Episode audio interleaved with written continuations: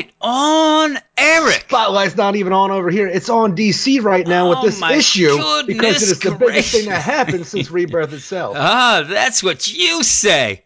Says you, sucker. It's supposed to be. Ah, yes, this is the spotlight for the Weird Science DC Comics podcast, a dip your toe in sort of show that'll let you know kind of what we're all about, so that you Riding come back, on, so you can come in on our Sunday night and listen to our big ass podcast that we have. That last week uh, for our 150th show uh, was about nine and a half hours long, uh, and yes, so it is a long one. It is a hard one, Eric, and it is a tasty one. But uh, we like to do the spotlight. So I actually, there's a couple reasons we do this. It's to get people a little hyped up for the podcast, obviously, but we like to have something for people to do because even though we have a long podcast, it seems that a lot of the people that we talk to have finished it up on Wednesday. Yeah. So we like to give you one book to head into the next week of books. And uh, now, Eric, we- we're not as fancy as having a full show up on Wednesday at midnight. Uh, Oh. I'm- uh, you know, how could how could you do that? I, I hear other people bragging about that. That is nothing to brag about in my mind. So take No. that, Eric. But this is a spotlight, uh, and when it comes down to it, when we do have the main show, this will be on there again. So just to let you know, this is part of the main podcast as well. I will be editing this intro and outro out of it, and we will. s- Tuck it in that first section of books, Eric, uh, that will be it along with Action Comics and Detective Comics, probably. I, this week, because of the holiday, we haven't really set up a lot of what we're going to be doing this Nope. week, which also includes Reggie can't uh, do the recording of his stuff till Saturday, which kind of throws us off and things Throwing like everything that. off. Plus, we, Train me and you, already. me and you may be recording all our books early on Friday morning at 6 a.m. I don't know, I Eric. This, wish I knew this about this. could God it. happen. It could happen, but we also have a Patreon uh, account. It's at I don't even wake up patreon.com. at six o'clock when work's going on. No, patreon.com slash weird science. You interrupted me right in the middle of that. And if you go over there, uh, during this week, we actually did have an early access to what you're going to hear in a little bit uh, because uh, DC dropped the embargo on uh, Sunday night for non spoilers, but since ours was kind of a spoiler deal, we did have as a Patreon only early access, but we were not going to keep that away from the every other pe- person. I was going to say the, The general every public. Every other person. Every other person, including Sean Hewlett, who asked me Yeah. uh, just a little bit ago, a couple minutes ago, as we were recording this, if we were going to be talking uh, uh, with about this doomsday clock for the regular spotlight. I- I'm, I'm actually thrown off right now because usually this is going to lead into us talking. I'm kind of, you know, getting into the mood and the groove. Well, we're actually just attaching a intro and outro, and for some reason it makes Don't me think I have to do something curtain, different. Jim. Nah, it makes me think I have to do something different, but I do want to tell Sean, uh, thank you for All making right. me hungry for a turkey dinner cup of soup, which they should amazing. have. It'd be really good. Uh, and the the problem is, a lot of people would not like the cranberry sauce flavoring if you would throw that in. But what I think it reminds me, of. I think me it should of, have a gravy flavor. well, it would have a gravy flavor, but I would like it to be full out Willy Wonka. That it's the gum as I'm chewing it. I want a whole Oh, never- meal. Oh, Yeah. freaking! What were they called? No, it was It's the not- gum. I forget what they It- it called was the, gum, gum, yes. specifically, but it was the gum. It was a never-ending gospel. I'm like, No, no, right. no, no, because uh, Violet Beauregarde was eating the, I believe, a turkey dinner because she's like, Yeah. I can taste the hot gravy going down my throat. Oh, oh, it's blueberry pie. What's for dessert, baby? Yeah, oh, I love the original. Is the only way you should go with that. Never watch that that Johnny Depp remake because I'm telling you, as Violet is eating that gum, the dad is is loving so every second of it. And he, what's with dessert, baby? I love that guy because he, in the movie he pretty much is a used car salesman. Oh, yeah, he's a sleazy ca- used he car salesman. plays it perfectly. It is so good. But yes, Sean, we are going to have this Well, as the watch that. regular spotlight. I may go and watch that. But like I just said, we have a Patreon account that you can go and support us if you like, and that is at patreon.com slash weird science. And this week, the Patreons uh, did pick, and the badass Patreons did pick uh, the Demon Hell is Earth number one, Eric. For some reason. crazy reason, though we've already recorded that. Uh, we liked it more than we ever thought we would because once we started talking about it, we really started to appreciate it. I thought I was going to teach you, Eric, but in fact, you taught me. Didn't but we, we also teach have each other, Jim? Yes, we did. And we also have Nightwing the New Order number 4. So if you were looking forward to hearing those on the regular podcast, they will not be on that. They are on the Patreon account, and I do know that to get that level, which also includes the uh, advanced pre- the advanced issues of our episodes of the New, New 52, 52 review, review, yeah. also includes my DC news or actually comic news podcast. I'm all out of it, Eric. The comics podcast. What am I saying, Eric? Tell I don't know what it's called. the You just started the Weird don't- Science Comic News Podcast. I sound like That's a terrible Christine. title. Hey, hey, I don't need to do anything. It's not pushing anything on the out and about. This is Patreon, baby. I, I can come up with the stupidest goddamn names for anything I want on there. But yeah, it, it's a news, it's a comic news podcast Yeah. that I did. I think this one ended up being about 50 minutes long, so you get that. The, the $5 one, if you go and look, and if you've heard us talk about the spotlights and things like that, and you're like, those sons of bitches, uh, you could go, and at that $5 level, I do believe that you would get at least five or six different shows. And usually these are a couple times a month, if not once a week. So I, I do think that if anything, that $5 one is a pretty good bargain, though I Yeah. think everyone is as well because we add more and more shows. I, I just said, I think by the end of this week, we will probably have a hundred exclusive shows, and and that's right. that's crazy. Uh, since we started, I believe in the middle of June, so that just June, shows yeah. you that shows you that we do put a solid effort into giving people uh, some bang for their buck. But yes, like I said, I, I should have just read my notes. I have my notes here, and I thought I'd just start talking off the cuff. If you will, Eric, and I got all your seat jumbled. backwards and break I got all jumbled kids? up. I am. I'm going to turn the seat. Now we're going to talk real with the kids. Uh, Yeah. But yes, you uh, will also get the Weird Science Comic News Show. Eh, Right there, I had it there. And this weekend, the Back Issues podcast featuring our review of Gotham by Gaslight. So if you wanted to ever hear two schmucks talking about Gotham by Gaslight, the first Elseworld story of DC, then go and listen to that. That'll be this weekend. A, lo- a lot of things, Eric. A lot of things. But another thing that we do have to talk about here and want to talk about is Great Shoes, Eric, because yes, they are a sponsor of ours for at least a little bit. And they want us to tell you that Great Shoes is Brooklyn's first sneaker company, and that actually shocks me. Though I never heard of Brooklyn being a shoe company, you know, center of the world, but No, you never. would think that you would think that somebody would go, but nope, they are the first of Brooklyn's the first sneaker company. They offer men's and women's styles. They have a lot of different shoes on their website, which is greats.com. So go over to that website to see all their classic styles made the best for less, Eric. Boosh. And their best sellers include the all leather Royale and the Hey, lace up I- Wooster slip on. And as a little caveat, are you wearing them right now, Eric? Or, I are am you wearing them? right now, and not only are that, because right I had nowhere to actually go for Thanksgiving Day, but I was going to go about town, and I said I went to Walmart, I went to Wawa. Yeah. I got dressed up like I was going to go out somewhere fancy for Thanksgiving. you were going fancy. And I put on my all leather Royals, and I'm Yeah. telling you, they felt great and they look great. And I will tell you, if they're actually supposed to be pronounced the Royal, I'm telling you that that's nonsense because to me they're so fancy. They are the Royale. And That's I will tell you, I, I'm fully telling people, and I, I hope that people do realize when we do talk about comics and we talk about what we do, uh, we we don't fake the funk, right? That that's something that we really try to stress. And if you listen to our main posca- podcast, especially, you realize that we do not really keep anything. You know, it, I'll tell you some crazy stuff that happened yeah. with me and my wife and my family and stuff like that. So believe me, when these came in, they did send us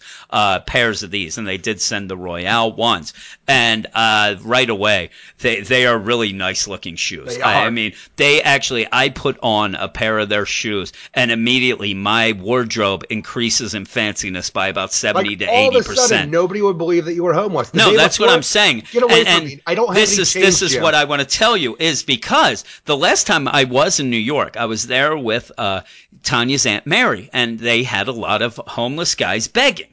And Aunt Mary said to me when we were there, said, "Listen, what you do is the way you can tell if these guys are real beggars, if they're really hard on, you know, down on their luck, Right. you look at their shoes. And if they have nice shoes, don't give them money because they, they they're well off. And I thought to myself when I got these, like you just said, that if I was a guy who went around begging and I had the Royales on, Eric, I should actually be giving other people money because right. these are so fancy. There's no way a guy who's homeless is going to be wearing them. But I I hope that most people listening are not homeless, Eric. I hope that they are able to get to a computer and boy these and you this is the perfect gift for the holidays, including the hashtag buy shoes on Thanksgiving. We have That's a right. little bit time left. This is Thursday. It's Thanksgiving as we record this. There's still a little bit of time left to get my dream come true for having people give out gifts, including shoes, on Thanksgiving. Now, I'll also tie into this. You can go to their website, which I said is greats.com, and use the purchase code DC Comics. That's one word, and you will save 15% off your first purchase. To me, forget about this Black Friday nonsense. I, I tried to Oh, go tonight. I tried to go to Walmart tonight, and you know, because they're trying to start things early. The next thing you know, they're going to start freaking Black Friday on Labor Day.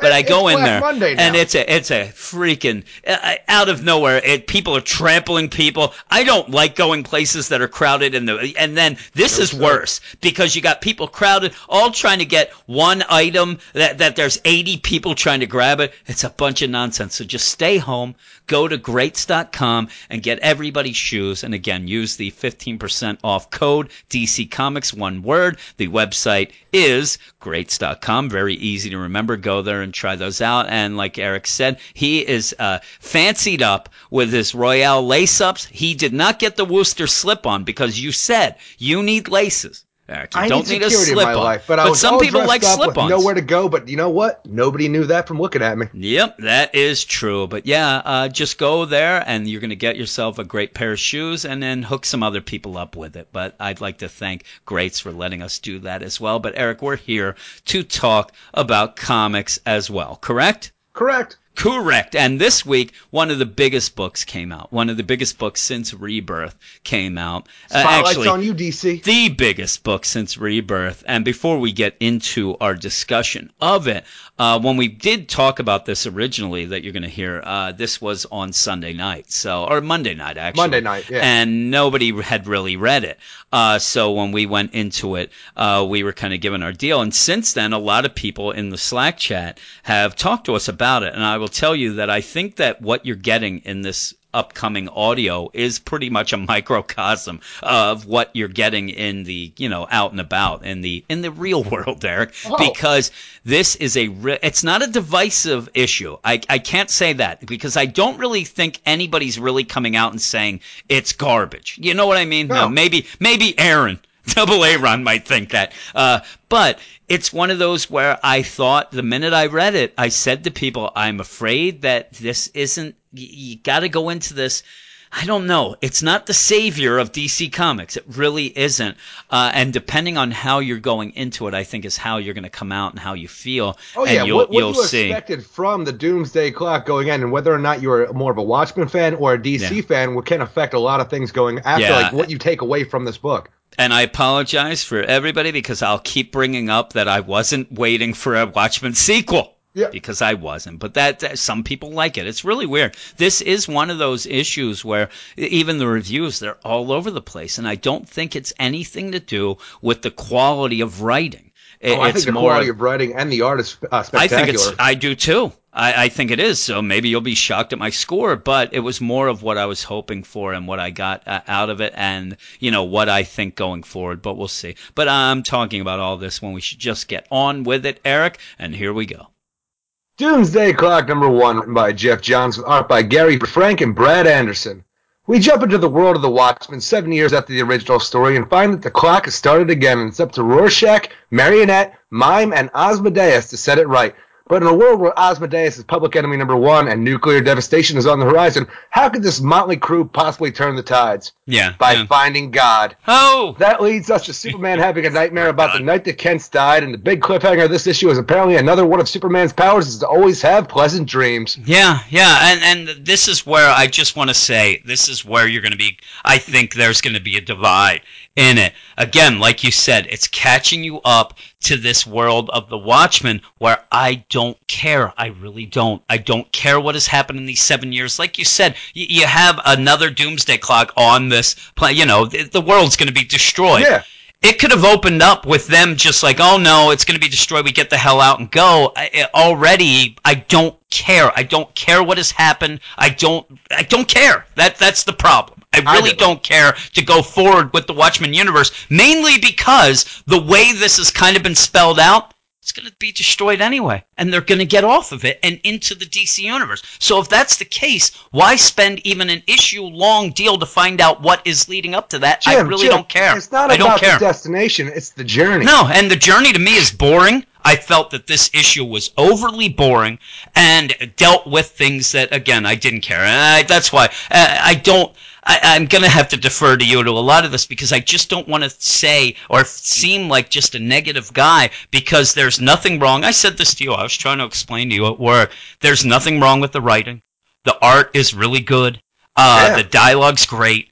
It's just I think the, the, whole package and to the me. coloring really make it feel like the Watchmen world. Well, that's the- well, and Like, that's the Brad Anderson problem is- awesome job on the Yeah. coloring for this. No, it bit. does come out like the Watchmen, but as you go, you do start going into the non-panel deal. By the end, Mhm. you're you're really hitting on that, and because of Mister Miracle, because of all these things, even a little, I'm sick of it. I, I actually I wish that when the Tom King started doing Mr. Miracle, they actually went to him and even Omega Men before, but really Mr. Miracle, and they said, "Listen, you know that's a Watchmen thing. We have this Doomsday Clock coming, and it's going to be the nine panel layout. Like you got to lay off. This is something that has to be special. This is something to reserve for something like this Doomsday Clock. When we get to it, it's not as impressive anymore for me. Though I will tell you, this issue shows you that that nine panel layout can be very good at telling a Oh, yeah. story, unlike what I think we are getting in Mister Miracle. But even so, it's like oh, I- and I know that uh, some other people have already said who I've read it and are reviewing it and stuff said to me like huh, the nine panel layout again, you know, it's so boring now and whatever. And I do think that that's something that has been overused lately and has led Oh, so do I. I'm telling you, everybody wants to use this thing lately, and I, honestly, I don't know if like Geoff Johns is powerful enough. I would have said if I was him, yo, Yeah. everybody, hang back on this shit. I would've because said I that. got something coming down the Yep. line. That I This is what I just say, said. I would've said- again?" With Mr. Miracle, yes, I would have said, I know that you really want to do this, I know, but really, y this isn't a Alan Moore Watchman thing, this Mr. Miracle. That's more of a Jack Kirby thing. So can you please just kind of make it more Kirby-esque so I can get this because I want this nine-panel deal to end up as that. Because that's what happens. It ends way. up It's the be minute very important that this feels a Yes. certain way going in because this is you know the most beloved freaking Yeah. trade story of the last thirty goddamn years, And- like the biggest graphic novel that's ever been published. And I need to fucking pull this And, uh, goddamn thing off. And just to tie it back, I, I was going to mention something beforehand. I did read The Watchmen before I was in the comics. I heard about it. I heard you should read it, and I read it. And I really, really liked it. I, I loved it. Uh, but reading it and reading it again later, I kind of think that the reason why I liked it so much, and again, this might be people will be like, oh, bullshit, you know, whatever.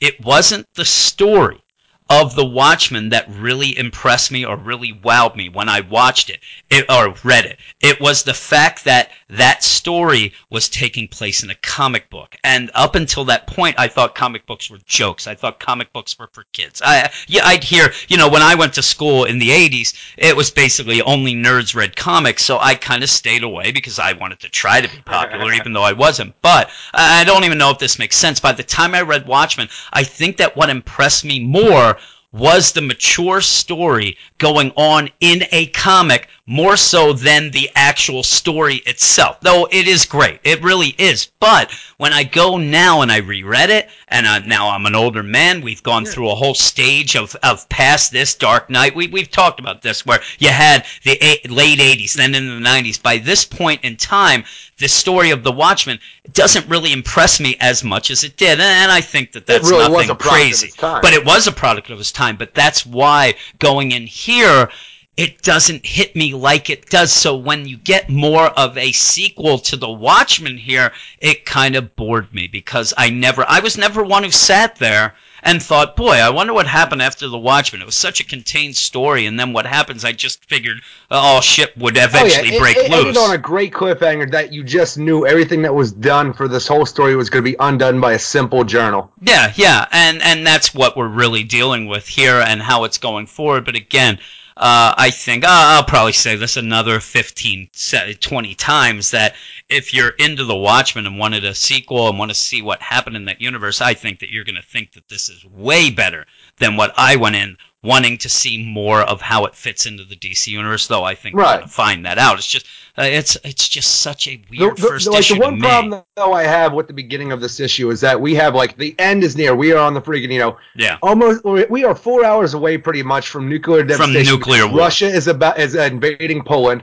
And the thing is, when we start this issue out, we have all these protesters outside of Veidt Industries, and yep, they want to Industries, in. They, they want to tear everything about. It seems like they are after Adrian Veidt, which the entire yes. world is after Adrian. Yeah, they're actually point. yes. And yes it doesn't seem though that this is a new thing. So the whole idea where everybody's out there and they just break into freaking Veidt Industries and start tearing the place apart. It seemed like to me Why what he's now. Yeah, I know, but it seems like to me what they're getting at is yes, everybody's after Adrian Veidt. It seems as if possibly uh, looking at it because it's late night at this point and they are protecting yeah. that possibly Veidt Industries has continued without him, which is odd. Uh, but if that's the case, I only get as, the as idea would here. have come out to Adrian Veidt, who was CEO, the freaking and like yeah. all about this. This company is over. There's yeah, well, this. Even hey, I see what happens with Oliver Queen and the yeah, you know seriously. DC universe and all this stuff. But uh, you know what's going on to me, where I take this as is these people have seen the writing on the wall, and especially at this point, the world, like you said, has about four hours to go before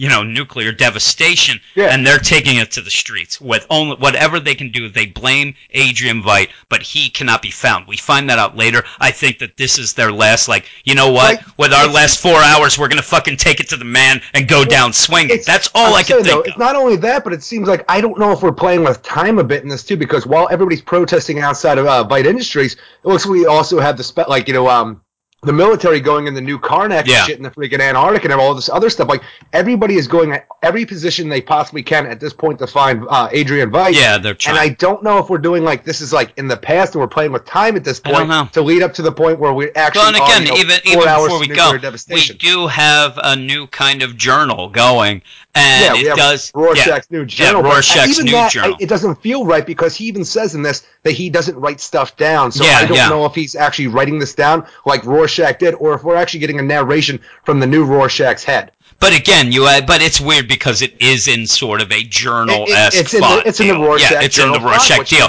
and with yeah, this, it even it. starts where it says, you know, it spells out the time, November twenty second, nineteen ninety two. So you Or are November 23rd. Or Because he doesn't November have- He has problems, you know, or maybe it's remembering twenty things. third. Yes, And, uh, and you know, that is the thing. Maybe this is uh, like just trying to remember what happened because yeah. he is so. well, it does seem like it's like it's weird because it says November twenty second, nineteen ninety two, or maybe it's it's the twenty third, and then you know you have the ellipsis. It goes, but then it kind of turns into a past tense. Like it's it's not like hey the streets are littered with Yeah, yeah. bodies and this and but because it, says the streets were littered with bodies Yeah. like this is him writing it down after the fact but even so you go and you do get a time frame so it is 1992 at least what we're seeing here or Yes. we think so like we said and uh, as you go uh, with this you do have people going and trying to get Veidt Industries they're trying to break it down you do see some pretty iconic deal you know through this and see what's going on uh, and they, they end up. I mean, the funny thing is, as they're talking about this, you do have the, the common newscasters going throughout this whole deal. But yeah, they even say, you know, all these things that are going on. The manhunt uh, f- continues for the self-proclaimed world's smartest man. Uh, you have the president who's now going on. He he got reelected on the promise of capturing Adrian and all these things, which you know it's pretty good. You even have a little bit before where you're talking about they're trying to lead into what what's going on and to set up the case of the world is about to be destroyed. I mean, they, they have the Russians are invading Poland, like we said. Uh, the U.S. seems to have said, like, if you don't do this, uh, you know, we're gonna do, you know, we're gonna launch nukes. The Russians at one point seemed to launch them, but then there's the people saying it's a lie. You know, all this stuff is yeah. going on, which is pretty good. You said you even like the humor, where as this is going on, even like crazy things oh, where the vice it's, president, the crazy sensationalism of the, the terrible things that we're all afraid of as people. Like we had this in the original one of like an exaggerated point of the Cold War and shit like that, yeah. and like also all the sensationalism of the news yeah, and how it's, terrible it's it is. Going, it's while we that. are on the brink of devastation, we're also and the president he had a hole in one, and the vice president he has shot the you know secretary. Yeah, he of, shot uh, the secretary, the, the uh, attorney yeah. general. I mean, and like you know, and there's a hostage situation, but the president he he thinks he had the best golf game ever. It's like well, that's the problem. Is back and forth like this. So I don't know. The president scored a hole in one earlier, beating his previous record. That doesn't sound right to me in sports, Eric. That that's it. I'm telling you, I wish they would have said like and beat his best record and go. It just it threw me off. But yeah, all this is is the sensationalism. It, it, is, it is it is tying the stuff that we are afraid of now, and also the stuff that we think is ridiculous in the media, and using like you know people who were prominent back yeah. in the uh, early but 90s. Eric, this like is '92. I don't understand. I wasn't afraid of that then. I'm joking. But the, the thing is, at this no, point, because Rocky ended the Cold War. Yeah, that's why. That is why I didn't have to be. But even so, and yeah, you're going with an alternate history deal yes. of anything going from that. But even as this is going on, uh, it, it throws me off to this point because this is I, it's weird to say it is more Watchmen than Geoff Johns. Like, you know what I'm saying? It, it does yeah. seem like at this point Geoff Johns is fully in his Alan Moore mode to try to continue and this. Looking. And it's well, yeah, he's got this long beard. He, he, looks crazy. He looks like Rick Rubin on a on a bad day. Uh, but yeah, as this is going on, I actually I thought, like, where is this? Because we're, we're you're going to be bringing the Watchmen into the DC universe. We know this, you know. Yeah, you keep repeating it, but at this point, I I'm waiting and wondering when I'm going to get the Geoff Johns magic. That and again, some people aren't huge fans. It's beyond me because I'm a huge fan. And when I read stuff of his, I usually have a smile on my face. I usually sit there and I'm usually engrossed in, in an event like this. Like I really, I'm, I'm fired up, and at this point, I'm like, huh. I, I, it seems like he wants to more mimic the whole Watchmen thing. And again, if you're a Watchmen fan, I think you'll really like that fact. But to me, it, it threw me off a bit, and it really did. And, and as it continues, you do have the whole deal. It, he, you're getting a lot of explanation, which is, is a pretty cool thing. Like uh, you have these talking heads, and yes, yeah. when the world is about to end, it's it's kind of natural to me for them to explain things to people and oh this is what happened since then and the New York Gazette was the first to be forcibly shut down it's not in it's not shoved in your face because this seems very natural to me of like at a time of crisis like this for them to try to explain what is going on and it does catch you up with some things which is pretty cool and then like you said we end up where the uh, the army seems to be involved, and, the, and they yeah, go. that's the thing. We go through all the places we saw, like you know, all through New Karnak. We had the monitor room, yeah. but we eventually go into the medical bay, where it seems like Adrian Veidt and like the best karmic justice of all time for all the stuff that he did yeah. to Doctor Manhattan to get him out of the picture by giving everyone he knew cancer. He yeah. himself has contracted a brain tumor, and yeah.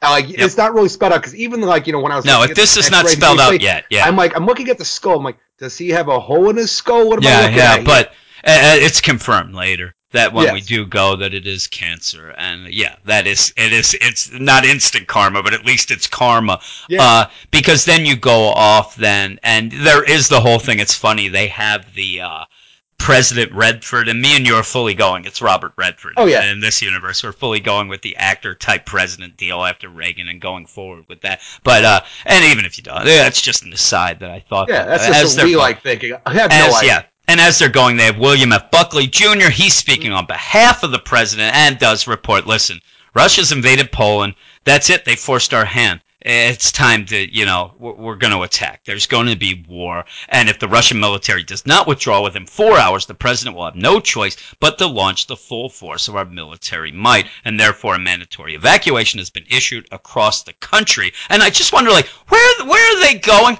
Where are they evacuating? It's across the country. What, what are they jumping in the ocean? Uh, it even says at points they are just everybody's busting down the wall Oh, I, of, I Chi- love that of, of Mexico The wall to Mexico. Everybody's busting in to get into Mexico. I'm like, into Mexico. hilarious. Yeah, it is hilarious. But again, you're having evacuation. Yes, I guess they could say like, listen, New York will be hit first, or this will be hit. You got to get out of these places. But really, at this point, you're pretty much given that everybody involved, and we get to the main players at this It's point. mutual destruction at this point. And and at this point, they are pretty much there is no going back. They are, you know, as you go, and we do get introduced to the Watchmen characters. the clock has reached see. midnight already. Yeah, you're done. They're done. It's a given fact. They are reacting as if it has. And in this, you have shit going wrong in this prison. You know, the guards want to get out. The, the prisoners go. They grab a They're guy. trying to grab the guard. Yeah, and They're they trying ju- to flee so they can get the fuck Yeah. out because nobody wants to die. No, nobody wants to die. It's funny because I often hear of like different places and through time with like, you know, volcanic eruptions and things that sometimes the only people who do survive are people in a prison because it's so fortified to keep them in. But this is nuclear war. Everything's going to get destroyed. And at this point, the guard runs by. This this uh, freaking prisoner grabs the guard, tries to grab, you know, hey, give me your keys or whatever. The guard ends up getting punched out by a uh, a gloved fist. Gets the, the keys and then says, you know, While hey, everybody's trying to break out. Yeah. Rorschach's breaking it's in. Rorschach. He's bringing in the the, the bad guy, the the, the uh, prisoner. Prisoner, like, yeah. Oh shit! And really, at this point, you do get the idea because Rorschach's there and he's like, "You still want out? No, no way, man. I'm cool." He wants to cool. stay in there, and this was a good way of showing you legitimately that everybody knows about Rorschach and everybody's scared shitless because it does continue where And, and just I'm telling you, for people going in, like you know, who don't know a lot about the Doomsday Clock or not, I like. I don't even. I can't even say know a lot about the Doomsday Clock. It's just the whole idea to me that Rorschach being here, like the last we saw, he was annihilated by Doctor Manhattan. Yeah. Just Rorschach being here. That's a goddamn sight right there to have. You know, going is. into a prison and you have Rorschach pretty much with the narration going through with the Rorschach journal. It's Yeah. pretty spot on for how he was he would talk. So it's it's just an It's odd good. thing until we finally get to his destination where we find out that he is trying to break out somebody named Marionette. Yeah, and with this, we thought, you know, one of the things when people were talking, like, man, I can't wait for the comedian and Rorschach, and we're like, well, they better explain something dead, if you want to do that because they're dead. So this this is the main thing of this issue. To me, the main reason this issue happened and how it went down was to explain or show you that there is a Rorschach because Yes. as it goes on, you see Rorschach going on. He's talking about pancakes and eating at Morning Joe's diner and all this. This led from the swag too that DC sent out. I do And have that's the thing. a I really hope there's a bigger play on this. Yeah, I do thing. too. We spent a lot of time talking about it. There's a there's a menu for Joe's Pancake Place, the the breakfast back, place yeah. diner. In the back of this book, you got pancake sy- like syrup and mixed sent to you. I'm like, yeah. Th- This is just a little bit about how Rorschach likes going to this place for pancakes because Yeah. the one waitress likes to heat up the syrup for him, and Yeah, she got beat up yeah. by her boyfriend, and he didn't get his goddamn breakfast that morning. Yeah, and that that's what he said. Yeah, this woman who was serving him ended up roughing her up, and then, then Rorschach went out, put a fork through his tongue, and you know the whole deal. Put a fork through his tongue, forgot to tell him why. Hope he got the message. This sort of thing, and it's it's very you know it's hundred percent right on with Rorschach's deal. But he goes, he has to figure out where he's going. You don't know what's going on at this point. You see, he's looking for somebody, uh, and he goes to door number point, thirteen. I don't know if we're supposed to believe that this Rorschach is dyslexic. Yeah, I because he goes never been lucky at, at the thirteen. Was it thirteen? No, no, it was thirty one, and then And, he- walks and away. the way he, and it That like must I be don't know something. because it's got to be something because we keep going to this whole idea where he like he says throughout the issue that he has trouble remembering things. Yeah, yeah, Because yeah. when we're going down to Nite Owl's lair later on, I only assume. issue, Did you just assume he also has a brain tumor as well, and this is what's causing his problems, or No, do you I- think I- that'll be going from from something else? I think it's something else. I can't tell you what at this point, especially for like the speculations of who the new Rorschach is. yeah, but which we'll talk about at the end. Yes. You know, when we get to that. But yeah, uh,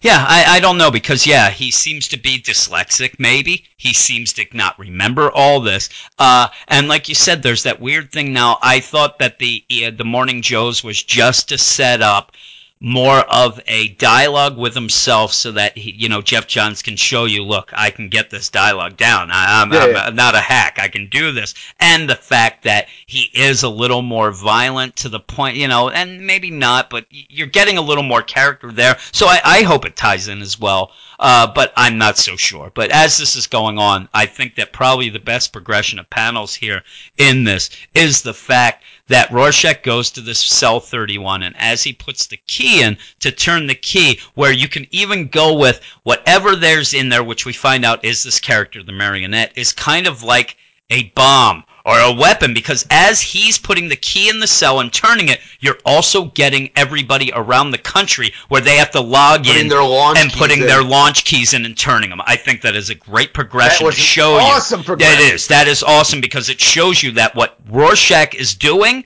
is pretty much just as deadly and lethal as nuclear bombs being launched. But we never really get to find out exactly Or is what this that the will counter? lead to. Because uh, honestly, Yeah, the way I'm- it really plays out, we have these people turning their keys to, you know, pretty much destroy the world. Rorschach turning this key, I have to Maybe. believe, for what we've been told, is the uh, Yeah. like answer to that to save the world. I, I don't. I don't. I'm getting the fact that uh, if we're going to go into philosophy of nuclear weapons or whatever, I'm getting the idea that as he turns this, because she comes out and she is, yeah, she looks bad and she looks, you know, evil. Whatever you're going to go, she's also in prison. That I'm going with that kind of juxtaposition, Eric, of the Oh. fact that these missiles could give you peace. If you end up, if these missiles destroy Russia, uh, America's good. You know what? We have peace then in the U.S. But if you do But something those wrong, missiles are like I'm saying, the, the missiles are going to destroy us as well. well, I'm saying though, but not if, fire- at this point though, if something can happen, but th- it can go either way. What I'm saying is,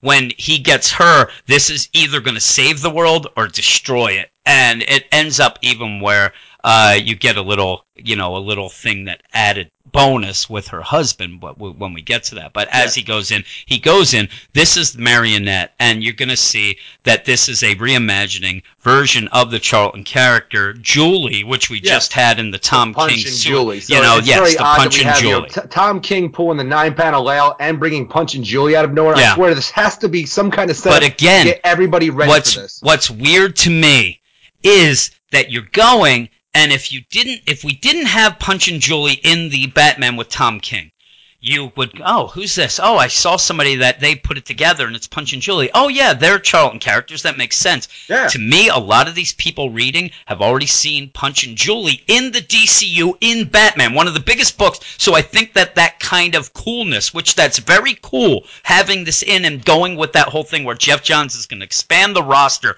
of charlton oh, characters awesome, in this yeah. watchmen universe i think that it gets a little bit pushed aside because we've seen them recently in the DCU and people won't make that connection because. Or is this mirroring the stuff that's going on in the DCU? It might be time? because you do go, of and I yeah, Suicide with it Batman is. recruiting his team. Yes, it is. So are we getting that? But I just again with that nine panel thing and then having Punch and Julie recently in the or at least since Rebirth, I don't know if you want to call it recently, but since we've seen them, I think it throws off the coolness of them being Charlton characters because we've seen them in the DC. Yeah, yeah. and I kind of get it. But yes, he's there. Uh, Rorschach's like, listen, uh, you're gonna help me. Here's your payment. What you know, and we have a job. And when she opens it up to see what this is, it is a picture of her little baby. And you know, Rorschach's like, picture's a little old, but this is something where she freaks out. She grabs Rorschach, and again. Can you go with that? She's she's a pretty tough cookie because Oh, yeah. everybody else doesn't even want to get near Rorschach, and she's strangling him. And she says, "Where's my son?" And you know, you get the whole thing from Rorschach. I can't tell you. My partner knows. I don't. You're gonna help find. And it's a big line. He, she's like, "Do what? What do you want me to do?" And he says, "Find God, save world. We'll explain." And then she's like, "Find God, we'll explain." And then you go. Here's the big thing where she's like, "You know what? I heard all about you. Uh, you know what's going on with you." And that's where he reveals too that he is not. He's not the old Rorschach. He's not Walter the one that. Kovacs, Yeah, no. he's not Walter Kovacs. He is somebody else. He takes off his his glove and he appears to be a black man. Yeah. And that's where you have the theory of who it would be, which I think that everybody's saying it now. Oh, they, right now the it. big theory is it's Malcolm Long, who was Walter's uh, psychiatrist when he was Yes. locked up in Watchmen. But I'm telling you, that is everybody's theory. It does not hold water to me because he was a fat old man. Yeah, but And this is seven idea that he years. I saw seven years later. I, I saw wrong turn. I saw wrong turn. Lose all that weight and get in shape, uh, much to your chagrin. I mean, you? seven Did years. I, yeah, I'm telling you. Eh, You know that He's guy under 25. after after all the shit that went down, and he would know kind of what makes Oh, Rorschach yeah. I'm tick. He would be able to mimic his, Rorschach's his doctor. deal. He learned Yes. all about him. So I think like it that. makes sense. And to do this, I think that he trained maybe a la Batman. He decided to train and, and got himself in shape. But uh, she's pretty much okay, you know. And she even says like, "The fuck if he finds out that you're doing this, if Rorschach find," and he's like, "No, no, he's dead." You know, I'm Rorschach. I'm Rorschach now, and he, he goes back and forth with that uh, throughout this, even when we move on to the big beds and or the big goods. Who knows how this is going to work out? But as Yeah. it's going on, she says, "Hey, I'll do it, but you got to bring my husband. I'm not leaving without my husband." And Rorschach's like, "No, no, no. He, he bad man. We can't do it. Deal, not part of the deal." She's like, "Okay, well then shove it up your ass." And they have the whole Rorschach like, "Rather not. Need to go. World dying." And then through this whole thing, he keeps pointing out. You got four hours. Four hours in And this I, I world can't help it because of the Watchmen movie. All I can hear is Jackie Earle Haley's Yeah, voice when I'm yeah. this dialogue now. And uh, she looks at the the picture again of the little boy, and she's like, "Yep, we're going." And even Rorschach then, good to have family, huh? And then you know they're gonna go get the mime, Marcos Maez, uh, the mime, and they go to get him. You do get a bit where there is pretty much a prison riot going on. Uh, he just sits there, and really from the minute you see him, I'm like. Yeah, that looks like Superman. I'm telling you Yeah. right away, you're like, holy crap, that looks exactly like Superman. It kind of changes a little bit once you well, go and you see that his white hair. stripe in his yes, hair, it really but puts it off. But for the really mostly, looks like like, when you look at him, you see Superman, and not Yeah. only that, when you see the picture of their son, who apparently is the Looks payment like they want him back, it looks like a baby Superman or a Yes. baby John. Yeah, it looks like to me like a John or a baby Superman. And even with the pictures a little old and stuff Yeah. like that, it really, it, you know, it threw me off a bit. Like, oh, what are you getting at? But boy, when you first see it, because these prisoners are just beating the crap out of cops, and it, and they end up looking like, hey. You know, look at that. The mute's giving you the evil eye. And later on through the marionettes of uh, dialogue, you kind of find out that he ended up uh, taking his own tongue out uh, she says that. Who knows what's going on for real? But yeah, she even says later, no, he did it himself because he doesn't talk. But yeah, and they he think is that rightfully insane because Yeah. he is performing all of this whole thing where he is it's giving a like it's a performance. It's a performance for them to start beating the shit out of him, So that he and then him becoming the underdog. underdog, Yep. and then He- beat the holy hell out of them. In Yeah. my mind, rip, rip their fucking throats out of their. Oh yeah, like, just you know, go with his nuts. teeth. Yep, he rips their throats out with his teeth, and at then one point you have a panel where he looks at pretty much at us.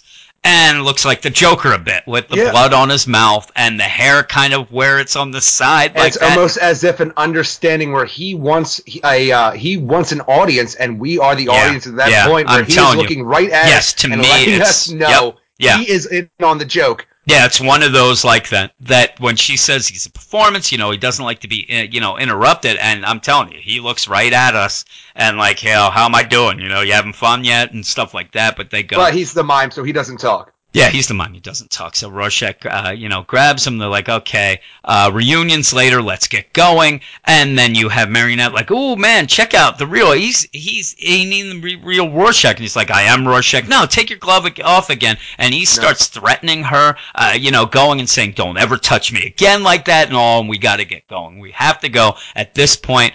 Three hours and no idea really because he keeps looking and he keeps And saying he- that his watch is running thing slow. throughout this issue is that Yeah. his watch is broken. He keeps Yes. wanting to get it fixed, but doesn't.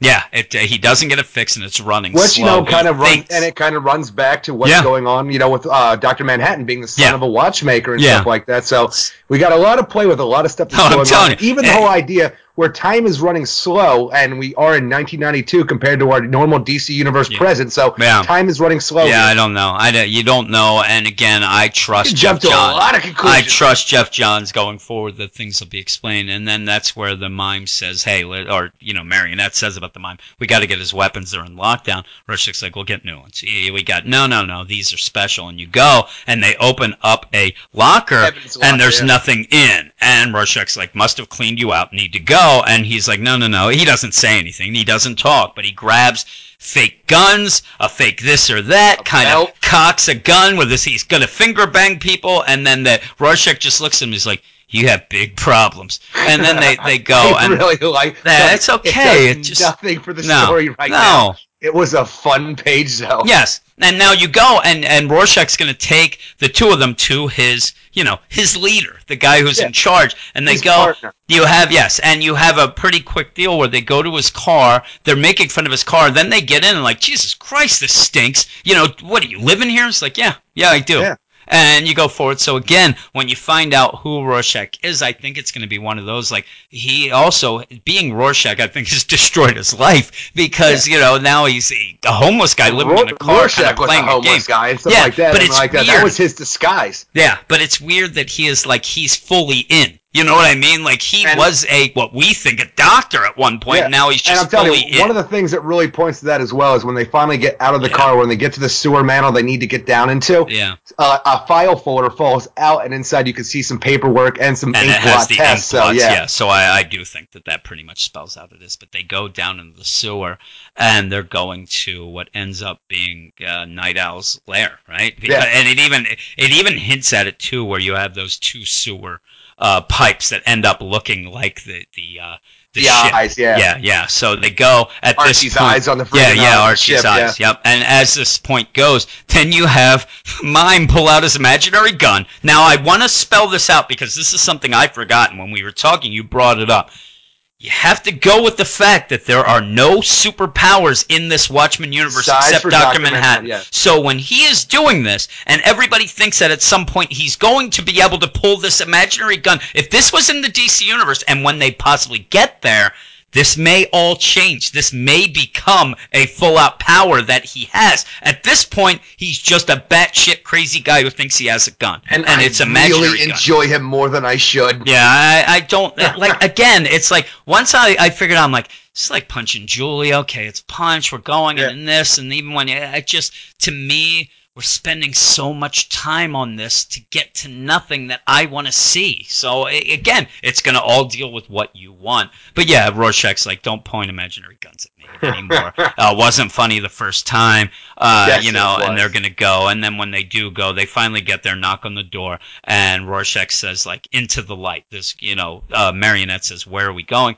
Into the light, and they walk in, and that's where Marionette realizes like holy shit, you know where we are. And again, bec- the way you can really tell it's Punch and Julie is that she cute, hey baby, it's all that Yeah. baby nonsense that we had, and she's like look at this shit, it's the owl ship, and he's like yeah Archie, oh my god this is Nite Owl's pad right? Yeah, oh my god where is he? Are the rumors true? And this is where we get some backup from What Marionette. rumors now? Yeah, and that- Rorschach yeah, killed Nite Owl and Silk Spectre before he offed himself. He went totally nuts. Is that what happened? False. False. What, screw, put screwdrivers down. Yeah, because at this point the mime has picked up a They're picking shit screwdriver. up. Yeah, yeah, he's just going around, and then that's where Oh, you, it might as like, well be wrong turn when he comes around my desk. Like, stop fucking touching shit. yeah, shit. stop touching shit, and that's where you see the costume, the the Nite Owl costume, and then uh, Marionette's like, so he's alive, you're partnered up with Nite Owl, and you would expect, okay, that's what we're getting, and no, and off panel you get no. He's not, and then boom, you go, and there's Ozymandias, and it, it, it, I don't know, it didn't really make a big effect on me when I saw him because I've just been waiting for him to come out anyway, especially since what has You been know going he's on. be a big player. So he's there, he comes out, and he's like, listen, you know, I hope the Lord Nite Owl back, but he's retired. Rorschach's working for me. And then With that's where you. Rorschach's like, you know, with you, never for. And then they interrupt, and he's like, oh, you know what, you brought your husband around, disappointed, but expected. I, I pretty Yeah. much thought that that was going to happen. And, you know, and then that's where Marionette's like, I don't know what you want from us and all. And that's where he said, you know, only you. But they spell it out because she's mad. At this point, the mime throws the, you know, the whole, the screwdriver up in the air. She catches it and she's going to, at this point, look like she's going to attack Ozymandias. Uh, but yeah, there, she's like, just, we need you uh, because you know, I, and I'm gonna pay. She does say, and that's the other thing. I, I could. There's a price in your head, which we would imagine there is. Yeah. And he's like, the whole world basically, wants freaking Ozymandias. he could pay her way more. Because he's like what it's 10 20 million at this point? I'll pay Exactly. you I'm telling 100 you, to he 200 might, he's not only the smartest man in the world. I'm sure he's the richest he's as got well yeah he's got some money uh doing but he's like listen don't do give me threats they're ill advised and then to Rush especially with him and then starts to t- tell them about this Rorschach. Like hey listen the old Rorschach you know he was cruel in some respect but you know he held on to principles this guy here this one is not and uh, that's when Rorschach's like stop don't even you know shut up like don't talk about this you don't need to do this and he's like hey I'm just paying you a compliment you know and that's he says I'm Rorschach nothing else to tell and he's like, you know, you go through a whole page of this. Of, I didn't mean to upset you. I'm not upset. Upset. Not yet. Oh, let's start over. I'm like, okay, let's go. But basically, they, they he reveals he has cancer. The world Yeah. is coming to an end, and the and only way to that, make things just right. the way they reveal he has cancer. Because besides for the X-rays we saw Yeah. earlier, when he starts doing, it, it's like the very name I took is a testament to that. There is no escaping the irony. I found myself laughing uncontrollably when I first realized, laughing until it hurt. And Yeah, the way yeah. he's doing it, like we always talking about, you know, if the comedian came back, would he be one of the jokers? But the way that he's talking about the whole joke of the matter, the irony Yeah, of it, and how he's yeah. laughing controllably, you know, it started making me think like, is could Adrian possibly become this Joker-like character? know. I, I don't know. I don't know that people would want that though. You know what I mean? I, if he's gonna come in, Because the he's gonna be comedian, him. he's dead. Yeah, yeah, I'm saying that. Uh, I I think we're gonna find out. And again, if anything, it, it might be the mime who's who would be more of the Joker character. Oh yeah, we just me. talked about that as well. But There's yeah, I just to me, like, you know, uh, to me, you're I gonna get have some weird things. We have the whole idea, like we had to recruit, like Rorschach had to go in and get the marionette. That was Yeah. the plan. Why the marionette? And I started thinking to myself, what's a marionette? It is something that is controlled. It's a puppet that is Yeah, controlled yeah, by a higher being. Is she like somehow connected to the point where she's controlled by a godlike character? She can find Doctor Manhattan because of Yeah. what she is, the person but the, who is the other reason that I, I think is crazy at this point is the fact that we don't know what the marionette really does and in this in this universe shouldn't be able to do much i think Agreed. that what we have here is and this is you know i'm throwing things out i have a feeling that Ozymandias has seen been whatnot into the dc universe and knows what characters to grab out of here to take that would become these other characters and become powered characters in the DCU. I don't know that that makes sense of switching universes ends Right, up right. Who making knows you what makes turn that. But this this point. is where I'm getting the point where again they didn't want the mime. The mime is No. bad. The mime says you don't want to have a Joker like character going into this. Now again, would it be crazy that when they do switch over, you're getting a, a you know a reimagining instead of this? Now we have an amalgam of a Joker and Harley because of the crossover. Because again, what is the marionette going to do crossing over? We don't know. But I think that in this, where he does say, and all this leads to basically, there's only one person who could stop this. We need to find the God, Dr. Manhattan. And if we're going to believe that he did leave, as they show, they show Yeah. you the Watchmen thing, I'm leaving this galaxy for one less complicated. I don't think that Adrian thinks he's going to find them, him in this galaxy. I think that he's setting up the crossover. He's getting his team almost like the I Am Suicide, where they did gather that team to go into Santa Prisca. I think that Adrian is gathering a team because he knows what he has to do when he does get over to the DC Universe, and we'll see what the mime and what the marionette is. And like he says, I predicted that you would bring your husband. It's unfortunate. Again, Yeah. does this lead to the fact that they know that the son of theirs is actually in the DC universe and possibly being, you know, Superman, John, whatever it may be. Well, that's the I'm one thing that throwing was all always this stuff. because I know I'm saying there is so much room to throw anything you want at this point because you know if, all the stuff that we've dealt with since Rebirth yeah. is so up in the air. Ever, especially since Superman Reborn, where Yeah. we had this idea where we had the pre-Flashpoint Superman, we had the New Fifty Two Superman, we also had those two versions of the Loises. Like we had the red version, we had the blue version that combined to make what we have now, the reborn version both. What we didn't have was a John character. The John was a singularity. It was by itself, and as we were put there, like we were made to believe in that was the most important character we had going after that. You know, Yeah. John was the most Yep. important thing we had. And could it be because he is the connection that'll get Ozymandias and all of them over here to Yeah. freaking find Manhattan, do whatever it is? Because is he possibly freaking and, and again, and, and Yeah, and that's the the crazy thing about this going with th- this is why I think that this plan and everything uh, it has nothing to do with this universe they're in now. Only because at this point, I would guess they have three and a half hours oh, left, Oh, yeah, if yeah, yeah. not We have less. three hours so left destruction. this world is ending. They they are going to leave. They're going to get the hell out. Now it does seem as if Archie seems to be something a, a big in it because at that one point she sees it. They cover it back up, and at the point Adrian actually is going over and kind of like you know he's uh, over there. If that is, that looks like it's where they were, or if it's somewhere else. He's definitely at something at that It's moment what- that I it's what- think. it's it's what Archie was covering. Yeah, I think that he's going to reveal that this has been altered. This is a way they're getting to this other universe. It has Could to be. be to me because I wouldn't think that they. I wouldn't think that the smartest man in the world thinks that we're going to find Doctor Manhattan in three in three hours on the on this planet. too, because I still believe that like Veidt wants to save this world. If he Yeah, I- finds God, you have the ultimate nuclear deterrent at that point. You have somebody Well, that again, can save this thing. world from this destruction. So I don't think that he plans on abandoning this world outright. Because I do. think that he wants to save it. No, I think that he would because really, if they're going to fight, uh, obviously he thinks that when they get Doctor Manhattan, uh, Doctor Manhattan will be able to save them. Correct? They, Yeah. He must think that Doctor Manhattan somehow, with the marionette, possibly he's going to be able to be controlled at least, or willingly help them. If Doctor Manhattan can help him, he can reform this world, fucking snapping a finger. He, he, do- he doesn't need to be there within three hours to do this. This world could be reset by him w- with a blink of an eye, and off he goes. And, and you have Adrian where he convinces Doctor Manhattan, listen, go back to before I fucked everything up, and we'll we'll do this again. I promise you, whatever. See, I don't, I don't think he would do that because that's dealing with time travel and stuff like Yeah. that. And we found out in Before Watchmen that's something that Doctor Manhattan cannot do. No, because uh, I'm not even saying. I'm up. saying just make a new world. I mean, Mhm. he, he could take time away. He can take. Obviously, he's done where he took sections of time, what we believe is him from the DCU. Yeah. Uh, he could just take out from 87 to 92, and then now you go and you have younger heroes and younger deal. I mean, it seems oh. like he did that at a Yeah. reforming of a universe. And to me, though, I couldn't think that he would want to. Yeah, he wants to save the world, right? And Yeah. then two days later, he dies of cancer, and everybody, he's on the run. I mean, this world to him should. I know what you're saying, what he is. This world should be dead to him. He is the most wanted man on the planet who will be executed on site and has cancer. I, can't think that he.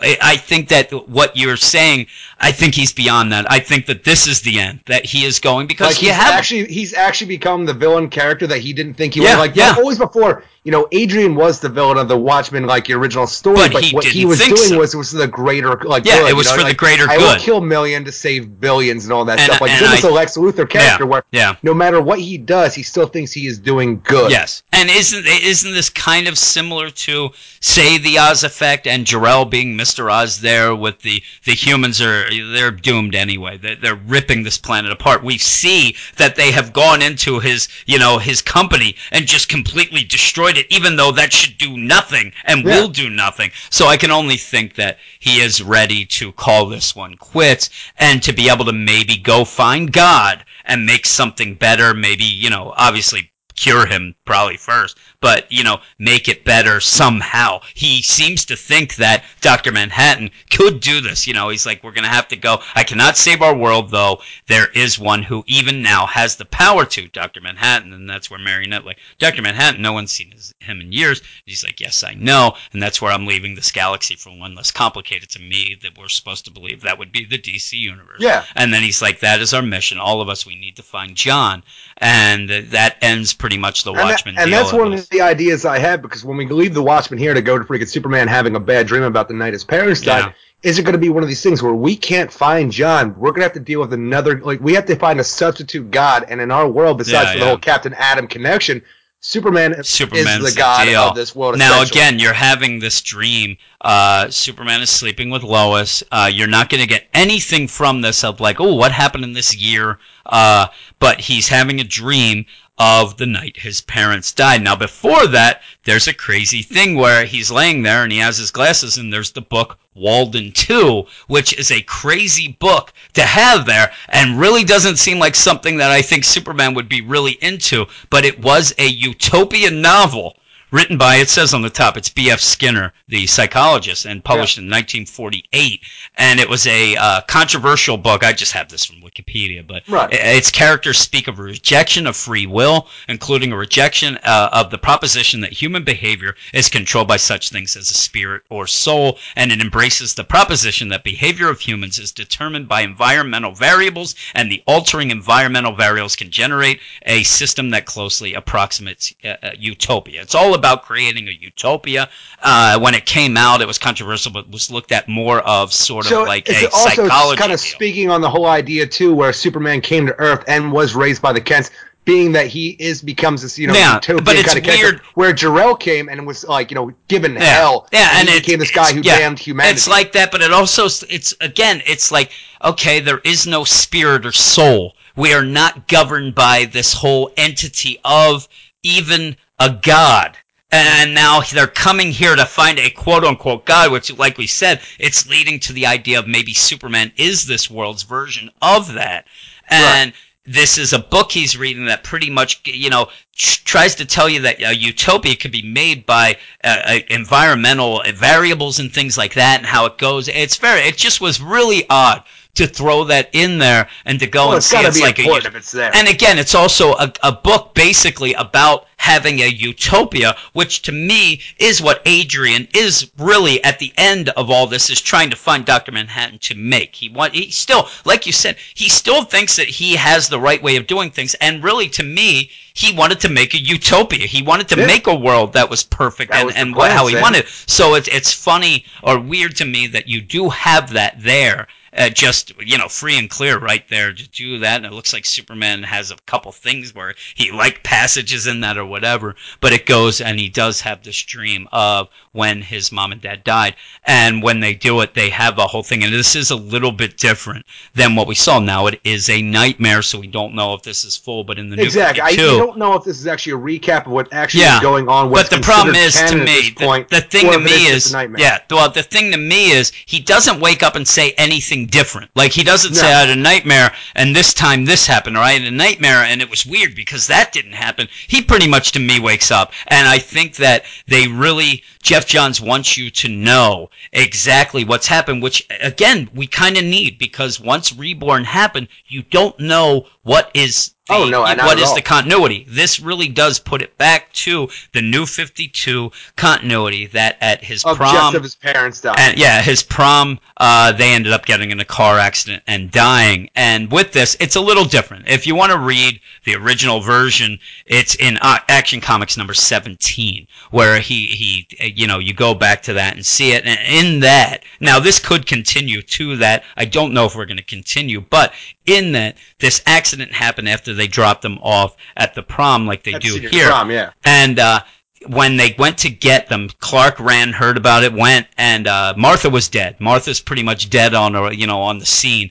They end up taking Jonathan to a hospital, and in the hospital, as he's dying, he tells Superman, almost like a, a an Uncle Ben type deal. Listen, the world's going to find out about you uh, you know, be a good person. Be the good person that these people give them hope. Give them, yeah. and, and, and, again, it's more of this kind of reminding you all that. But in that, then he said, "Son, can I die at home? I don't want to die in a hospital." And it was a, a really good scene where Superman scooped them up and took them home, and he died at home. And then you see almost like a a thing like a uh, Bruce Wayne where he has the two gravestones there in Smallville and all that. Uh, the other thing that's weird though is earlier in the New Fifty Two, in Justice League number 11, written by Geoff Johns.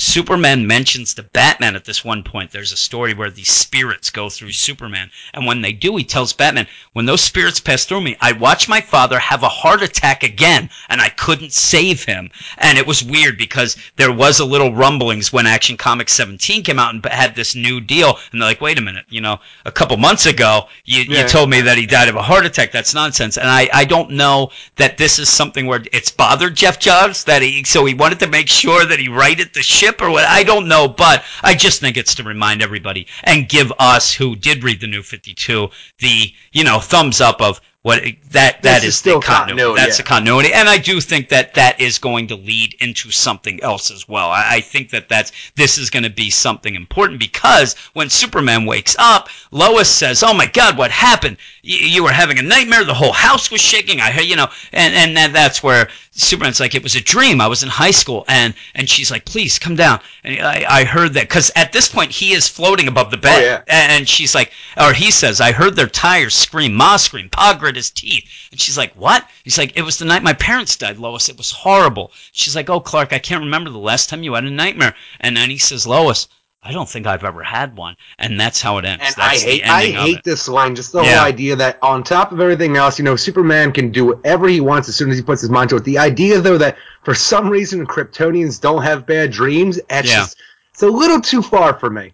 Yep, and then you have a whole deal of a, a quote from Ozymandias. how, You know, he meets some fragment huge and stops to guess what powerful but unrecorded race once dwelt in that annihilated place. But that's Ozymandias Horace Smith. And as Yeah. you see, then at the bottom, then you do have the Doomsday Clock with the Superman at the twelve, and it's ticking. And I would assume that each issue it's going to go a little further in. I there. imagine so. Yeah, and then and then you have uh, the next page is a full black page dedication to Len Wein, who was the editor of the original uh, Uh, Watchmen. So that's that's pretty cool. And then you do get some little things, and I, I'm telling you, because you have that dedication, then you move on. I would guess that what Geoff Johns is doing here, because you get fragments of newspaper clippings, I do think that that's like, hey guys, if you're really into the the Watchmen and want to know what happened, I really don't consider that as the necessary part of the story. I think that this is just stuff that if you are a Watchmen fan and want to have more of this background, you can. I have talked to a couple people already, and not one of them read that. Not one of them jumped into Oh, that. They were cool already stuff, done. like the whole well, there is, there case is, of but I don't Jackson, think who yeah. had the, the Rorschach journal Yep. and he was broken in and he was killed and it was taken. Yeah, I, I just I don't think that that's going to be important going forward. Really, well, we'll see. We'll see. I, I don't know. For some reason, I think most of the stuff that's in here is going to be like you know serve some kind of purpose. Yeah, I don't because you had that black page with the dedication to kind of separate that from the actual story. It, it, it basically, to me, this is an after credits scene that may or may not come to play and is kind of like a, an extraneous deal that you can enjoy if you want to. I, I really do because of the way it was played out with that dedication page. Uh, but we'll see. We'll see. I read them and I, I Yeah. will see if it does. But I, I, I don't me- know what Morning Joe's Cafe's uh, like menu is going to I give just me, think but that that's there to give you flavor. I, I Yeah. really do. So we'll see. We'll see how this all goes. But we are at the end, so we get to talk about what we thought. And it, I will say again, reading it with you and talking about it, I did get a little more excited for some of the things. It's not going to change my score, but I still go with the fact that if you're a Watchmen fan and have been waiting desperately to get a continuation of that universe going forward, not the before Watchmen, but going forward, I think that you will come out of this with a lot more you know, a lot more love and, and Yeah. liking it more. If you are somebody who had jumped in at Rebirth, doesn't really care about the Watchmen, just wants to see through this, what has happened over a year in the DCU, because this, it really hasn't been spelled out at this point, even that it is a year ahead in our universe. So, that, Yeah. you know, you're not going to get any of that in this issue. You are going to get Superman and Lois laying in bed and Superman claiming that for some reason he doesn't ever have nightmares. And that to me is nonsense because we've had certain times where it seems like he has and all that, but I, I think it's just for an exclamation point of how important that was and something is going on that is, you know, in the back of his mind, whatever. him, you know, something, like, yeah. something is affecting yes, him outside something is realm. affecting him. So I'll go with that. Uh, and again, you have the whole deal of it being Jonathan and Martha and them dying, and is that where we lead into, say, a marionette and mimic? Who knows, or mime? I mean, I want to always call him mimic, but uh, you know, marionette and mime being maybe. I, I just we've already had Jor-El come back. Uh, you know, so one part of his parents uh, people were upset that they even fuck with that. To actually have this somehow turn into either John, little Superboy John, being there, I- I think that they're fucking with too much. If he does that, I think that it's really going to turn some people off. But we'll see. Again, I still trust. I trust Geoff, Geoff, Johns, Johns. I trust. Yeah. I do, but this again is probably my most disappointing issue I've ever read that he's done because I really was hoping that this was going to put a smile on my face and remind me of why I love DC Comics and to make me go forward with such glee that every other issue almost has a glint to it because I am so happy of where we're going forward. It didn't do that. And again, if you're going to go with the whole deal, maybe this is what he's playing with too. You have the Rebirth special. We're bringing back the hope. This is all hope. You know, legacy, all this. You start out in the Watchmen universe, which is dark as dark can be. I mean, the, the planet, the world is going to be destroyed in three hours. So is that where he's showing you after you leave this? Into where you go into the DC universe, Jim, where the hope it's always is. darkest before the dawn. It is, but again, I, I, yeah, I want explanation because even the case where when I read this and see what ended up happening to this universe, and then you get the idea that Doctor Manhattan, as far as we're led to believe so far, went into the DCU and ended up taking the hope away there. Uh, it doesn't make sense to me. It, re- it really doesn't, but we'll see how it goes. Well, that's Uh, the thing is that we don't know what our time No, we don't. looks This is- like. I I'm know. saying no. I'm saying we are a year ahead. We know this going in, into the DCU. We have no idea how long Ozymandias has been setting any of this stuff up Yeah, to go. I know. So a lot of this stuff has could already have been going on Yeah. in the Watchmen universe, affecting the universe that we have. And Yeah, now I- we're I at don't the know. end time where we, we actually have to cross over and deal with it. Yeah, but again, yeah. Uh, well, I'm saying even if, but why? Where we're led to believe that when Pandora, you know, wanted to help Flash wants- change nobody that wants to after talk about Pandora. Flashpoint, and then when they went in and this whole idea in the rebirth, they took more time away. They wanted to take away the hope. They wanted to take away this. They wanted to take away these strong bonds or whatever. It just never felt like Doctor Manhattan to me. No, it, it really did. didn't. And going from this into that, it, it still doesn't. So I want to see what's going on. But I, I will let you now. What was your score, Eric, on the lovely review? You did a non-spoiler review. It was hard to do non-spoilers, but I gave this issue a 7.8 out of 10. I love the art, and Geoff Johns, in my mind, complete with the panel layout. You know, I'm sure that I don't know if that was him or not, or if the artist took control of the whole thing, but it felt like the Watchmen. It had the Watchmen voices, and I actually I never wanted a sequel to the Watchmen, but I was happy with what we got here. Leading, on. yes, it's seven years later, but in my mind, we got caught up with everything that's been going on, and I look forward to see what we get next because I need to know more about what's going on in the DC world. Because, my opinion, the, the DC part of this is the worst part. Of you tell me the Superman's never had a nightmare, you're just fucking throwing nonsense. No, well, and, and really, all you're having all the made sense to DC part is three pages. You know what I mean? It's three or four pages, which that's what kind of upset me. Number one, but yeah, again, I'll go with my score being the fact that yes, it's seven years later in the Watchmen universe. He he catches you up at those seven years, and now if you get forward, I don't care what happened in those seven years. And really, if you go from this, you, you, we found out that there's a new Rorschach. We find out that Adrian has cancer. We know the world is after him. He's enemy number one.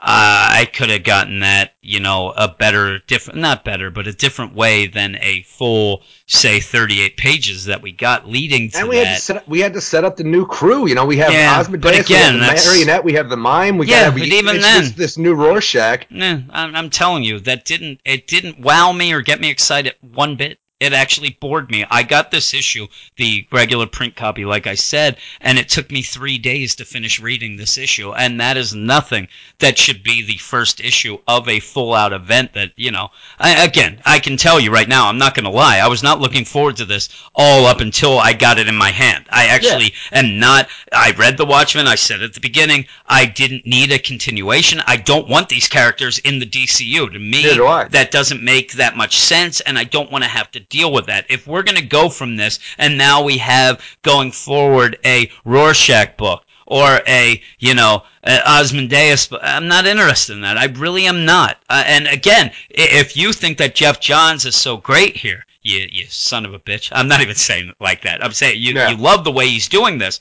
Unfortunately, if that is what comes down the line, well, Geoff Johns isn't going to be writing all those books. You're going to have our regular I- I writers want on this. books, yeah, no, I don't either. So I hope that what ends up happening is they come over and it ends up just fixing our universe.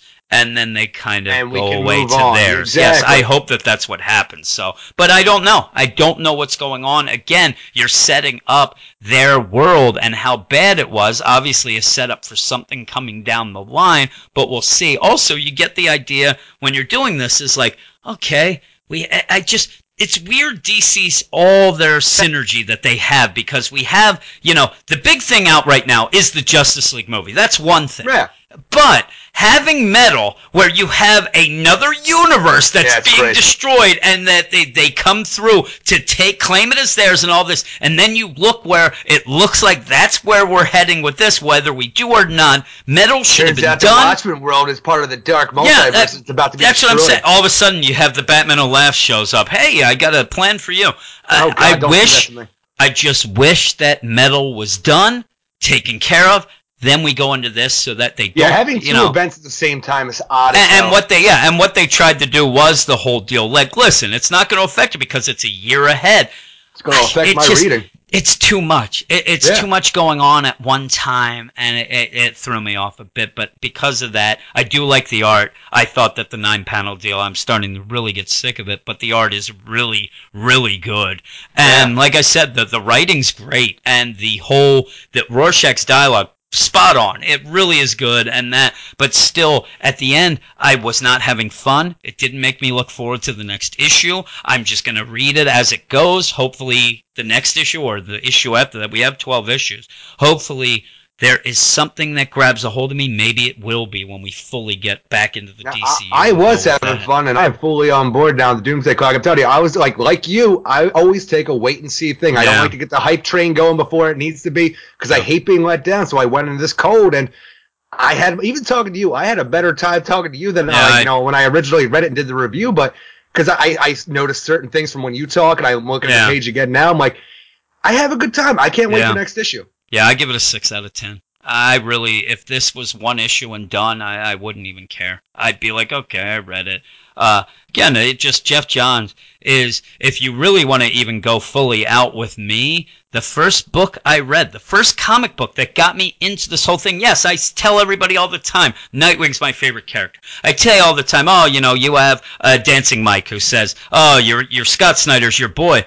It was Aquaman number one. That's the Yeah. first book I read in any comic, really sitting down to decide I want to see what's going on. I want to get into this. I got Aquaman number one and read it and fell in love with that whole deal and thinking, and at that point, I will even stress the whole idea at that point in my mind. Aquaman wasn't a joke to me. He never was. I always liked Aquaman, and it never was that whole deal because I wasn't in this whole comic book culture where he was a joke. It was just me reading things. I see the Super Friends. I always wanted to breathe underwater. It was always something I wanted. So I really liked it. So reading that, it wasn't even the fact of some people, oh my God, this legitimizes the character. It was the writing and the humor and Yeah. all the things going in that number one issue that it, it won me over. And to this day, that's what is going on with that. So Geoff Johns actually is very special to me. So I hate to not like an issue of his, especially a big event like this. And Rebirth, I cried. I read that issue and actually cried more than once reading that. That's how crazy it was that I got that emotions. I got no emotions at all in this entire issue except almost boredom and wanting to just get it done. And and you know it became more of a chore because we have to talk about it on the podcast. And i hate to say that but it's true.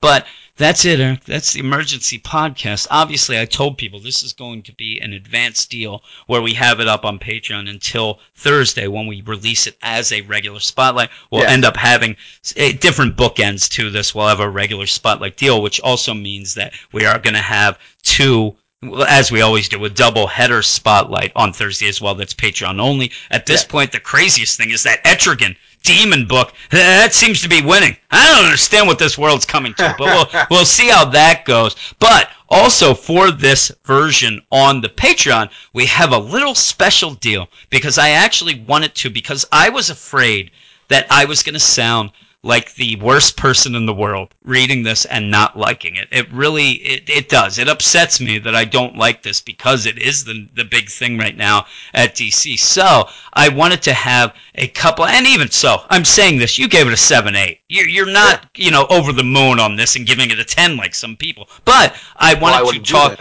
no, and I wanted to talk to some people eh, not us, and to get a view on it. So uh, I'm, we're going to go off now, and we're going to have a couple people in a row. Part of the Get Fresh crew is what it is. boop. Uh, who I actually let them. I gave them the review copy because they would be reviewing it, and uh, Yeah. they are going to give their it pretty much quick impressions of it as well, just so you can hear some other voices about what they liked and didn't like. So we're going to go off to that Right about now, Eric. Hey everyone, it's Ryan and Alan from the Columbus Comics Corner here to give our initial thoughts on Doomsday Clock. Um, Alan, take it away. Overall, I was so entertained by this. This was so good. Um, I think the writing was very well. It definitely felt like a natural progression from the actual Watchmen series. Uh, they definitely found a way to kind of tie it into the DC side. Uh, I, got to catch up with some characters that I kind of wondered what happened to them. Got a couple answers here and there. Uh, the art was was very good. Uh, definitely had that classic Watchmen feel. Um, there was tons of surprises. There was quite a few very very shocking surprises and possible turn of events for this series. Cool. Yeah. I mean, for me, um, I thought it captured uh, the, that Watchmen poetic vibe. Uh, I believed that we actually needed um, some some sort of new god for to save the situation. Uh, with you know how again it's essentially it's doomsday coming, uh, and they don't they don't beat around the bush with that. Um, I felt that the tension was there between uh, certain characters and all felt real. Uh, I'll be interested to see how this all ties in with the DC and the Watchmen verse, how they mold them together. Um, there's again, there's enough to make me want to stick around to follow these characters. There were plenty of twists um, that I didn't see coming uh, that were shocking. You know, I was left confused by the end uh, and wanting more, and I'm wondering at the same time how they're going to um, capture the that DC feel of a comic book versus a Watchmen feel, and if this is going to be straight out, um, straight up, I should say, just all out Watchmen feel. Uh, what else? I even felt dirty at times, laughing at some of the jokes uh, because of the overall tone. And what kind, what more can I say about the art? I thought it was um, very fitting, and I a lot of detail, and I had a lot of fun with it. Uh, but yeah, thank you, and uh, yeah, go on to the next person, Jim. All right, so I am Brandon. I'm here to give you guys my quick two minute thoughts on Doomsday Clock number one, just released by Geoff Johns and his buddy Gary Frank. Uh, I was a little underwhelmed personally by the issue. Uh, I guess I have to refresh myself on um, The Watchmen overall, the comic itself, seeing as how I've only watched the movie a uh, couple couple times in the last I don't know, a couple years or so and haven't really read the book, so I guess I need a refresher to fully enjoy what's going on here when I reach the conclusion of the book because I just personally am a little lost. I, like Jim, am not a smart man and don't claim to be, so uh, some of the topics and things they discussed kind of sailed over my head. I do appreciate the artisticness to the art and, and you know, it's classic comic book kind of layout and feel that it has. But overall, the contents of the issue kind of underwhelmed me a little bit and, and didn't really grab me. Uh, like I anticipated a Geoff Johns issue would uh, to start things off really for this quote unquote year long event. Um, I have some faith that things will improve and, you know, will only go up from here. But so far, after one issue, I'm feeling uh, like borrow level um, anticipation for everything coming forward. Um, really from issue two on so far. Uh, so you know, in my classic way of buy, borrow, or forget, Doomsday Clock number one is going to get a firm borrow from me. Um, I'd like to hear what everybody else has to say, and, and maybe you know some other opinions and people talking me into things will change my mind. But that's where I'm at right now after one initial reading, and, and I'm going to give it another look through here tonight and, and, see if my opinion changes any come release day on Wednesday. But uh, that's how I feel right now, and time to send this to Jim so he can include it in the bonus spotlight coming out. Later, guys. Okay, um, I've just read it. My feelings about it are kind of mixed. Uh, I thought I'd give you some sort of initial uh, feedback, really, more than anything too considered. Uh, my thoughts will probably change on giving it a second reading. I thought I thought the the majority of the comic was was okay. I I, I thought it was pretty solid storytelling. Uh, it is what I would call a quality comic in the sense that um, Gary Frank's artwork is superb. Um, there's obviously a lot of time and effort uh, and care been taken uh, with the plotting of it and with the writing of it or with one or two exceptions, which I'll get to in a minute. Yeah, it, it, it's it's it's very engaging. Um, I thought uh, by far the strongest character is uh, is obviously Rorschach. He holds the the story together really well. bookended on kind of either side of his narrative, his story, uh, is the, the the kind of opening which is which is chaotic and confusing. Uh, I would like to know precisely what year it is that we're in because I'm not 100% sure. Uh, you see, The Watchmen is set in the 70s, isn't it, or late late 70s? Is it? I can't, I can't remember now. Um, it's it, it's it's not set at the time it was published. I don't think. So uh, th- there's a bit of a question mark about when it is. Uh, not that that really makes all that much difference, to be honest with you. There's there's also some stuff where kind of Johns is trying to be sort of political. I, I got to be honest with you. I I, I, I thought the I thought the opening uh, couple of pages of narration were were appalling. they were just they were really bad. Uh, I, I I just it's all too uh, on the money, kind of referring to echo chambers, totalitarians. It's all very uh, portentous and and kind of lacking uh, in the kind of finesse and sort of poetry uh, that Alan Moore uh, has. And unfortunately, you know, when, when you are writing a story like this, that is who you are going to get compared to. And Johns maybe many things, but Alan Moore he isn't. So so so that that opening couple of pages kind of jarred for me. But once we got into the story, uh, I, I, I thought it, it, really picked up. I, I, I really like this uh, this mime character uh, I, and, and his wife, the marionette.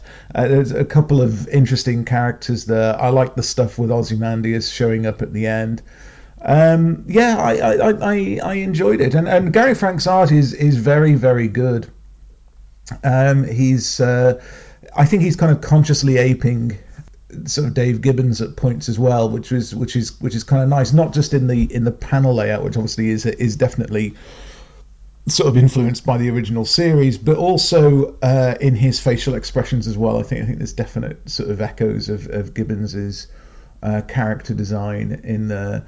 Uh, but yeah, it's uh, it's it certainly was enjoyable to read. I, I, I did think when we got to sort of when we got to the DC universe Earth, and you've got um, sort of Superman having this this nightmare and it's the the implication is, I guess, that that something has gone horribly wrong in his past and what have you. Uh, that I thought, despite the fact that we're kind of meant to see it as this uh, big significant moment, and it, and it's well written and it's beautifully drawn, I thought it la- it had nowhere near the impact of the stuff that was happening on the Watchmen world. So uh, I get the fact that obviously it's a it's a it's the first issue in a 12 part run, um, and you're not going to sort of plunge people straight into the action uh, right away. Uh, but I thought that was a is a bit of a kind of anticlimactic way uh, to end the issue. That said, uh, the issue as a whole I thought was was very enjoyable, um, but not perfect. Uh, yeah, I, I mean, I, as, as first issues go, this is this is pretty pretty good. It's not stellar, it's not outstanding, it's not jaw dropping, but it's intriguing and it's interesting, and um, there are moments of fun, uh, albeit of a sort of dark, uh, slightly twisted variety. So yeah, uh, not a bad not a bad opening issue, and nothing, not some anything that will blow you away, but it's a good solid start, and we'll we'll see how how uh, how the team builds on it over the next few issues. Thank you very much. All right, Eric. Thank you, Ryan, Brandon, and Jeremy for their yes, thoughts on you. it as well. And again, this is one of those where you had three people, and all three people, actually four, uh, talking about you know what they liked and didn't like, and it's all over the place. I really do think that this is an issue where I think, to me, again, you heard me say it, uh, you know, all throughout that. I just thought it was going to be, it would feel bigger, and because I wasn't that into the Watchmen going into the DC universe, having a what pretty much is the sequel of it uh, didn't feel big to me. It just felt like maybe they're trying to go to the well. But right. I, I hope I'm wrong. I hope I'm completely wrong. We'll see how so it goes. But you want to hear what we're going to talk about on the main podcast, Eric? You want to hear yes, it? You pumped up. You pumped what up. You got for me? Action Comics number 992. We got Batgirl number 17. We got Batman Beyond number 14. Eric, I heard Eric is not a fan of the art, but Jane says that you're out of your mind, Eric, on the site. Demon Hell is Earth number one is a Patreon exclusive, so if you want to hear that, go over to our Patreon account. We have Detective Comics 969, Eric. What tales they would tell! I don't know. I haven't read it yet.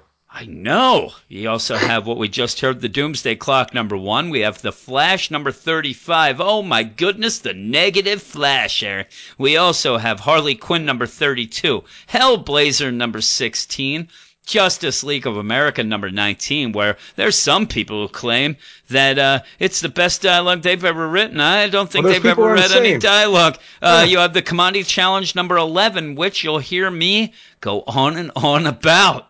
Nonsense, Eric. I'm telling you. That issue, whoo-wee. The tales it would tell. Uh, Nightwing, the New Order, number four. If you want to hear that, that is a Patreon exclusive, so you can go over to the Patreon account for that. We also have Suicide Squad number 30, Teen Titans number 14, and Wonder Woman number 35. And also, uh, we will have the Doom Patrol. Uh, suddenly just appeared uh, know, for Chris and Reggie. surprise. And we have a couple other surprises. Jeremy says that he is going to do an audio review for Rough and Ready, even though he hates it and he's completely confused about what they're trying to do. But he did All say right, so he's that. on par with us for most We'll also time. have a Marvel Minute. We'll have uh, Verm- Josh Vermillion with Vermillion's Visions as well. So, yeah, we have a lot uh, up ahead, and I'm sure it's going to be another long one, Eric. But, yes, that is the spotlight for the night.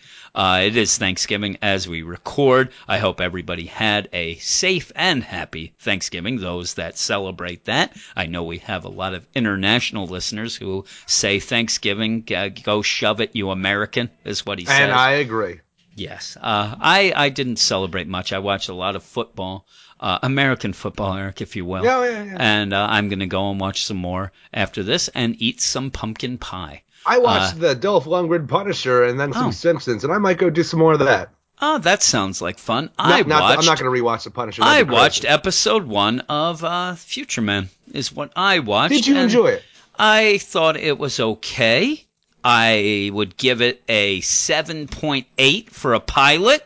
There was one thing though that actually upset me in it that I was going to talk to you about. Better not be be Ed Begley Jr. because he is No, no, no, no. And I actually really like the younger version of Ed Begley Jr. too. that made me laugh. No, there was something that happened that they said that actually did not ring true to me. That I think they might have messed up something that was uh, uh, like uh, a video game thing, but th- it was nothing that ruined it. Uh, I did want to say that you never mentioned that the lead in it was that kid that was in all those Hunger movies. Games? The Hunger Games, also the Mysterious Island. You know that thing with the Rock and Yeah. the uh, other. Yeah, that kid was I don't really know big. that kid all that much. Oh man, that guy, that kid's a big, big fucking actor. He he was big, and he looks good still. He looks the same. So uh, I was That's gonna funny say, because I actually just saw him in something else I watched after watching Future Man, and I have no idea what it is anymore. yeah, yeah, because he was in what was the uh, what was that movie before the one with the Rock? That Mysterious Island one was the uh, was the That was the one, The. Rock. It was the center to the uh, Journey to the Center Journey of the to Earth. yes, Earth, he was in that one as well with uh, what's his name? Freaking Bran- Nick Cage. Brendan Nick Fraser. Cage. Oh yeah, that was Brendan. Uh, Why did I think it was Nick Cage? I don't know. What the hell? I am completely out of it tonight. But yeah, I also saw. Did you see the commercial for the new Netflix show uh, with Will Smith? Have you seen I not, that? no. That looks pretty crazy too. I You did to get all that out. excited earlier today because I saw a what I found out to be a fan-made trailer for a Nightmare on Elm Street Netflix series, Oh. and it looks really good, and I got Really, really but excited. But like everything I see on the internet, I have to immediately look up and saw that it was false. So you almost pulled the wrong turn.